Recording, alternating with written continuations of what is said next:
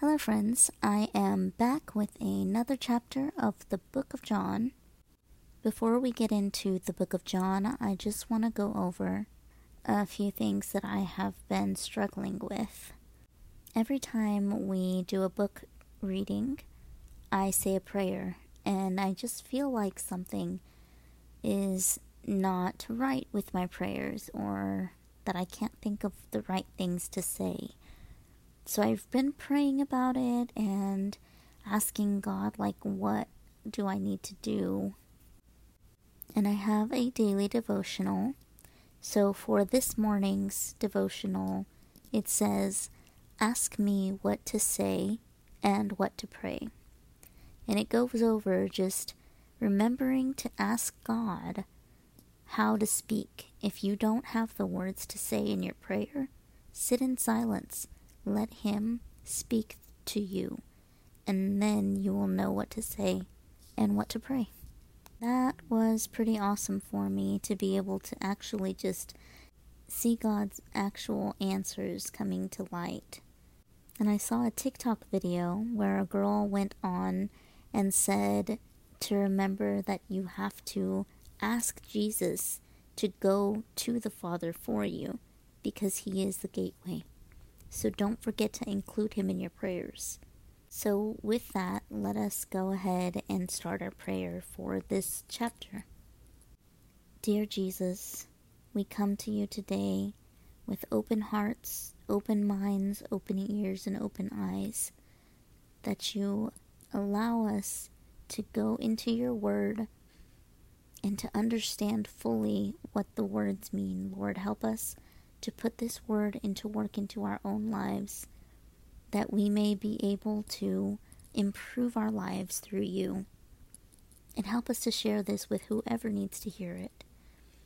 We ask that you help us to allow the Holy Spirit to walk with us through this life. Allow us to retrieve all the knowledge that this book has to offer us. Help us to share this in every way possible. We ask that our Father in heaven continues to show his work in our life. We ask that you assist us in praying to our Father, as we can only come to him through you. Jesus, please just give us the words to speak Jesus, only you and the Father know what we need, so we pray that you help us to pray the prayers that are in our hearts that we cannot bring to words. Right now, we have people in our lives that are hurting. We pray that you heal those people. Put your hand over those people and just give them peace, give them rest from the agony that they're facing give their doctors the knowledge to understand what is going on with them physically, mentally, and emotionally, Lord. We pray that you just heal the hurt, the brokenhearted, the sick, and the weary, that we may find rest in you. Put your protective shield over our lives, Lord, and just keep us safe from all harm. In Jesus' name we pray. Amen. So we are getting into chapter 7.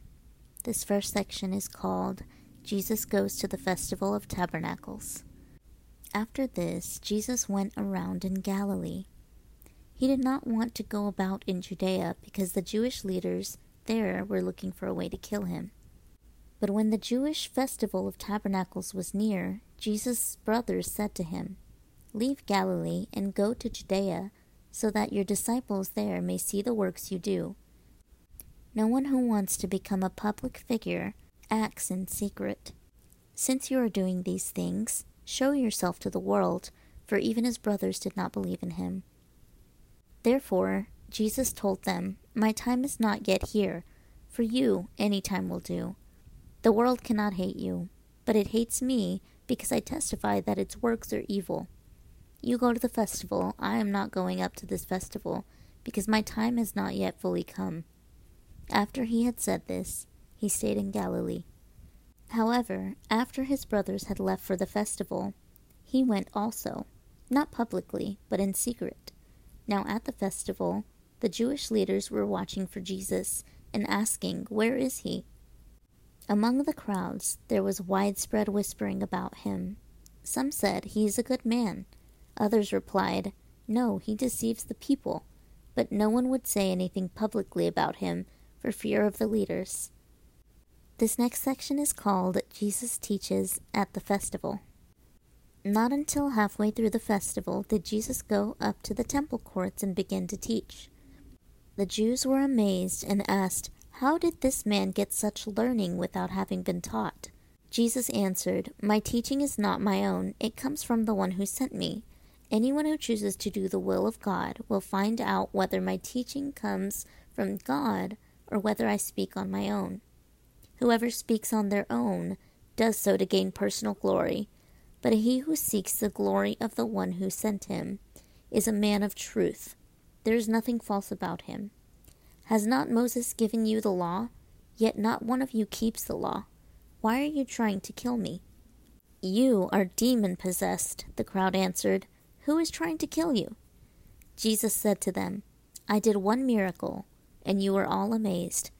Yet because Moses gave you circumcision, this part's in parentheses, though actually it did not come from Moses, but from the patriarchs, close parentheses, you circumcise a boy on the Sabbath.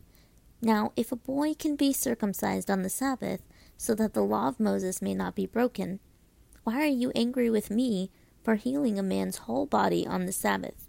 Stop judging by mere appearances, but instead judge correctly. This next section is called Division over Who Jesus Is. At that point, some of the people of Jerusalem began to ask, Isn't this the man they are trying to kill?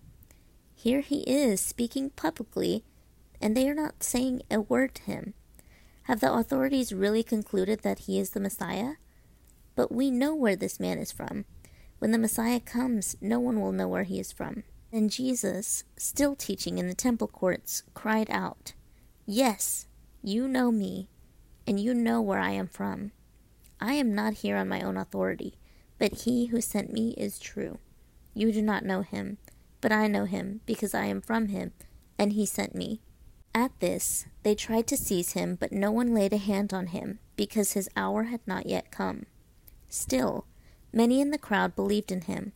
They said, When the Messiah comes, will he perform more signs than this man? The Pharisees heard the crowd whispering such things about him. Then the chief priests and the Pharisees sent temple guards to arrest him. Jesus said, I am with you for only a short time, and then I am going to the one who sent me. You will look for me, but you will not find me, and where I am, you cannot come. The Jews said to one another, Where does this man intend to go that we cannot find him? Will he go where our people live scattered among the Greeks and teach the Greeks? What did he mean when he said, You will look for me, but you will not find me, and where I am, you cannot come? On the last and greatest day of the festival, Jesus stood and said in a loud voice, Let anyone who is thirsty come to me and drink. Whoever believes in me, as Scripture has said, rivers of living water will flow from within them. By this he meant the Spirit whom those who believed in him were later to receive.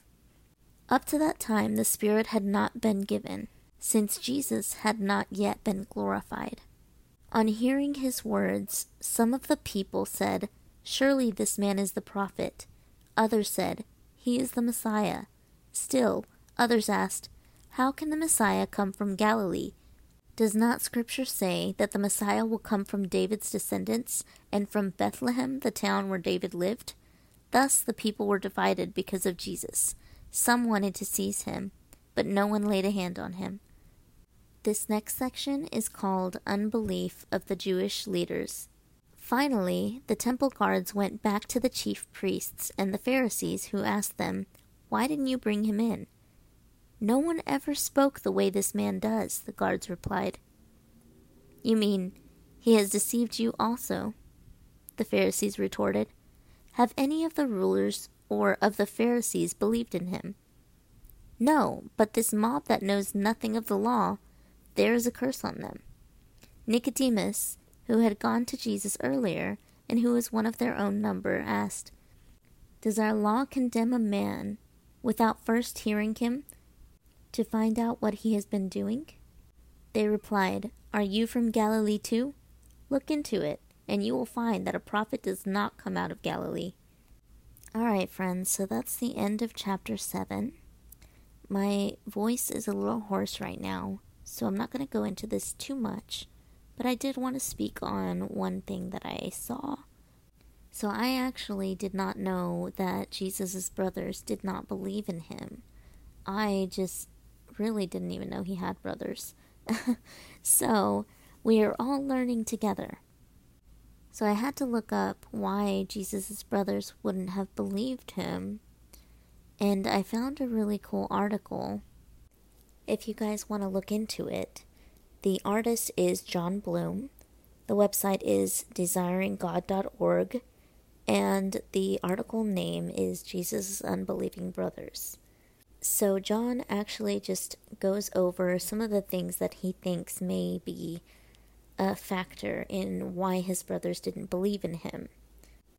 He points out how it must have been hard growing up with Jesus, who is sinless and always probably pointing out their sins and making them feel conviction for their sins. But he also points out how Mary and Joseph knew that Jesus was in store for great things. So they probably treated him way differently than than they did his brothers with a sibling that is so talented and as the second oldest, I can definitely understand where they were coming from. I don't hold it over my sister because I understand she was under a lot of pressure back then, and I love her so much. She is like a second mom to me. Um, but anyway, I definitely felt the pain of the brothers of Jesus. whenever I was growing up, so completely understand. Well, that is all the time that I have, guys. Till next time.